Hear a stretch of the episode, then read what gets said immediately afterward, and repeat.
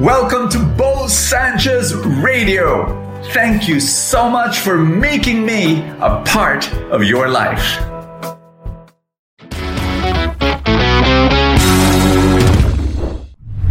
Do you want to be happy? Like, do you want to be fulfilled?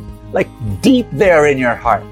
If the answer is yes, then you have to be able to ask this question Why do you do what you do? Like even the religious things that you do, why do you do them? Clarify your why. That's what we're going to talk about today. It's going to be a powerful message. But before you dive in there, can I pray for you for your day today? In the name of the Father and of the Son and of the Holy Spirit. Amen.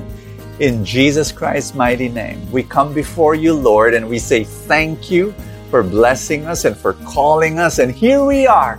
We want you to clarify in our hearts our purpose, our motive, our reasons for saying and acting and doing and thinking and all our habits. Lord God, we pray, come. Bless us in such a way that our why becomes so clear and it becomes a fuel and becomes a fire in us in Jesus' mighty name. Let love reign in this person's life. That's my prayer, Lord. Let love reign in this person's life today in Jesus' name. Amen and amen. God bless you. Thank you so much. And listen to this message now and be very, very blessed. I have a question for you. Why do you go to church if you do? Why do you read the Bible if you do? Why do you do your religious practices if you do? And uh, that's what I'm going to talk about. By the way, before I continue, just want to say thank you for watching Full Tank. You know, this morning I had a wonderful experience. Uh, there was this young guy I bumped into in, in a commercial center, and and he's and he said, "Brother Bo, are you Brother Bo?" I said, "Yes." And and he and he said, "Wow, I'm shaking." He said, and and he just wanted to thank me because he was in a very difficult situation. He said, did not anymore describe that to me, but he said it was in a difficult situation, and he started watching Full Tank. And he said just two episodes and he was able to pick himself up. Wow. And so he was so grateful for, for, for Full Tank. And I said, wow. And by the way, this is not just an isolated event. I mean, I get these messages like, like every single day in the comments of Facebook. And when I talk to people face to face or at the feast, they tell me Full Tank has been such an impact and is changing lives. And so, wow thank you for the opportunity to do that. Now, back to my question. Why do we do our religious practices? In fact, it is, it, I find this within me. Like this, this is a long time ago. You know, when I see someone, you know, I meet someone and he says, he, and I find out he doesn't go to church. You know, the first thing out of my lips is, oh, you should, you should go to church or, oh, you should do this religious practice. Oh, you, you should pray. You should do this. You should do that. And, and I've stopped doing that already. You see, if someone just goes to church because you told him he should, he must, without the real meaning of why you go to church, it's also meaningless. The gospel for the day, our gospel is Mark chapter 7 verse 1. It's the story of the Pharisees. They were criticizing the disciples of Jesus because they were not doing some religious practices. Washing of their hands before meals, washing of the jars. You know, they came from the marketplace. They did not go through the purification rituals. And as they were, as the Pharisees, these religious leaders, they were criticizing the disciples of Jesus, Jesus began to say, your lips honor God, but your hearts are far away from God.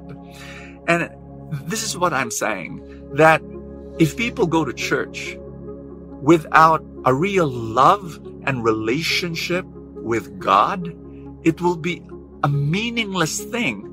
And and is that what we want? No, we want people to really have a relationship, a personal, intimate relationship with this God who loves them and they're smitten and overwhelmed by the love of God. They cannot help but love Him back.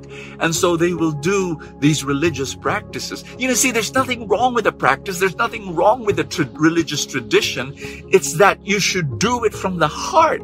That's the message of the gospel. In fact, Jesus gives an example where you you use religious practices to hide and actually disobey God. He gives an example where a certain property, um, you could actually keep it for for yourself and for God, quote unquote. You call it korban. It's, it's, it's a you know some something during that time, two thousand years ago, and say it's korban. This, this is for God, and there therefore um, you you you don't have to give it to your parents.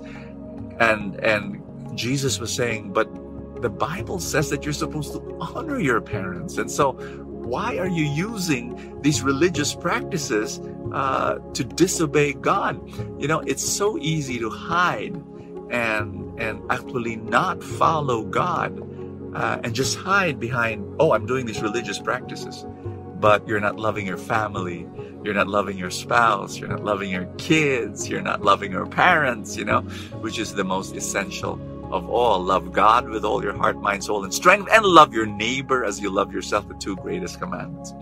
I just want to pray for you right now that you have this relationship with God and you love Him, and you, but most importantly, you receive His love.